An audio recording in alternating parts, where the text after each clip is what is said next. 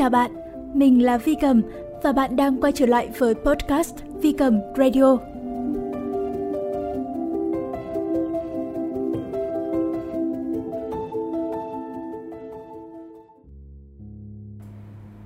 Hà Nội, Sài Gòn và nhiều nơi khác nữa.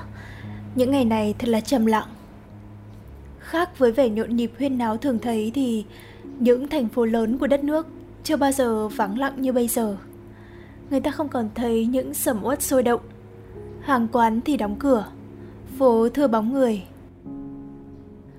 Và mỗi người trong chúng ta dường như cũng sống chậm lại hơn một nhịp.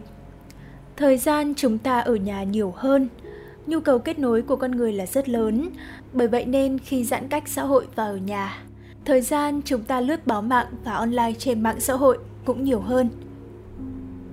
Dù là một introvert, một người hướng nội đúng nghĩa, nhưng bản thân mình cũng từng cảm thấy rất khó ở. Yes, khó ở khi ở nhà quá nhiều. Đó là khi mà mỗi sáng thức dậy, mình lại lướt news và Facebook. Rồi thời điểm đó thì khắp các trang đều rất là nhiều những tin tức u tối về tình hình dịch bệnh. Người ta để lại rất nhiều những comments tranh luận gay gắt trên Facebook về việc này, việc kia, anh sai hay tôi đúng và bản thân mình khi đó thì đọc rất là nhiều những tin tức từ sáng tới tối nên là tinh thần lúc nào cũng cảm thấy rất bực dọc và u uất. Và một chút hoang mang nữa một số bạn bè của mình khi đó thì cũng rơi vào trạng thái như mình. À, mỗi khi nói chuyện với nhau thì cũng như là đang cộng hưởng cái năng lượng u ám và mệt mỏi.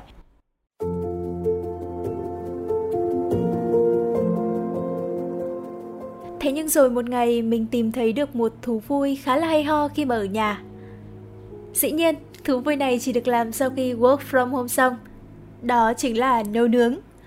À, trước khi có Covid-19 thì bản thân mình rất là ghét nấu nướng.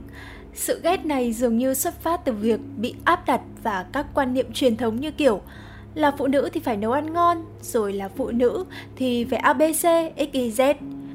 Từ nhỏ đến lớn, ai mà càng áp đặt mình phải làm cái gì thì mình toàn chống đối rồi làm ngược lại. Nhưng quả đúng, Đời mà, chẳng ai có thể nói trước được điều gì. Mình không thể ngờ rằng lại có một ngày mình cặm cụi cả ngày trong bếp để mày mò từng món ăn. Trong lòng thì đầy hào hức và hào hứng, như là đang được làm một công việc sáng tạo và khám phá chính mình vậy. Thế là đa phần thời gian rảnh của mình là vào bếp và làm một món ăn mới mỗi ngày. Rồi uh, ngoài ra thì có thể tập đàn, tập một bản nhạc mới hay là đọc thêm một phần của cuốn sách nào đó à, bỗng nhiên mình nhận ra thời gian mình vào internet để đọc tin tức và lướt newsfeed tự dưng ít đi. Và mình cũng nhận ra những tin tức mà chúng ta đọc mỗi ngày có thể ảnh hưởng đến bản thân chúng ta tới thế nào.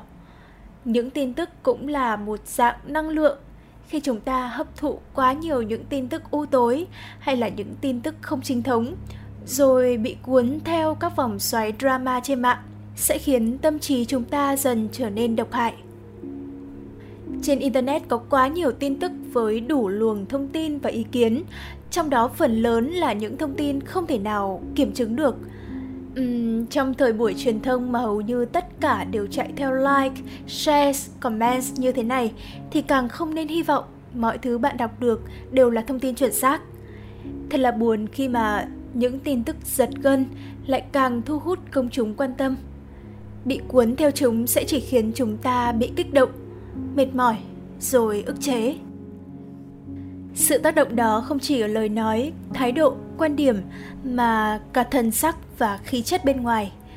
Khi mà chúng ta dành thời gian cho cuộc sống thật của mình, hăng say bên những thú vui hay là đam mê nào đó, bạn sẽ nhận ra mình đang khác hơn và sống có ý nghĩa hơn, nhiều niềm vui hơn. Bạn cũng sẽ nhận ra rằng Cuộc đời vốn dĩ không hề u tối như bạn suốt ngày thấy trên báo chí hay Facebook. Ừm, thế nên là khi phải ở nhà quá nhiều, hãy chọn cho mình những hoạt động mà bạn thấy có ý nghĩa, có niềm vui thì việc đó sẽ mang lại cho bạn tâm lý tích cực hơn, nhất là trong mùa dịch bệnh kéo dài như thế này. Giãn cách xã hội giúp chúng ta có thêm khoảng lặng để đối diện với bản thân. Khi dành thời gian cho bản thân, rất có thể bạn sẽ phát hiện được thêm một điều gì đó mới ngay bên trong mình.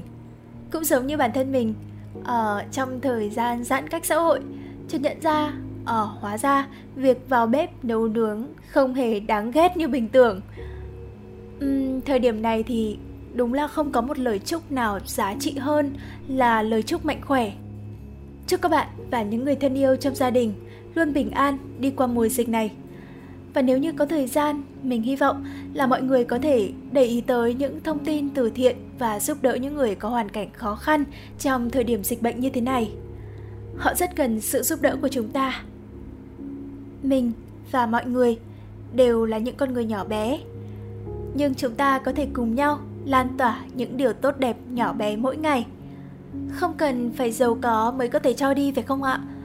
Dù không dư giả về vật chất chúng ta vẫn có nhiều thứ giá trị để cho đi. Đó có thể là tinh thần, là sự đồng cảm, sự chia sẻ, hay hành động kêu gọi, sự ủng hộ, san sẻ từ những người xung quanh. Vô tình đọc được những câu chuyện nhân văn trong thời gian vừa qua, mình nghĩ là chúng ta hãy cứ sống thôi. Hãy cứ sống bình tĩnh và sống một cách tử tế. Vì sự tử tế của chúng ta, đôi khi biết đâu có thể thay đổi cả cuộc đời của một ai đó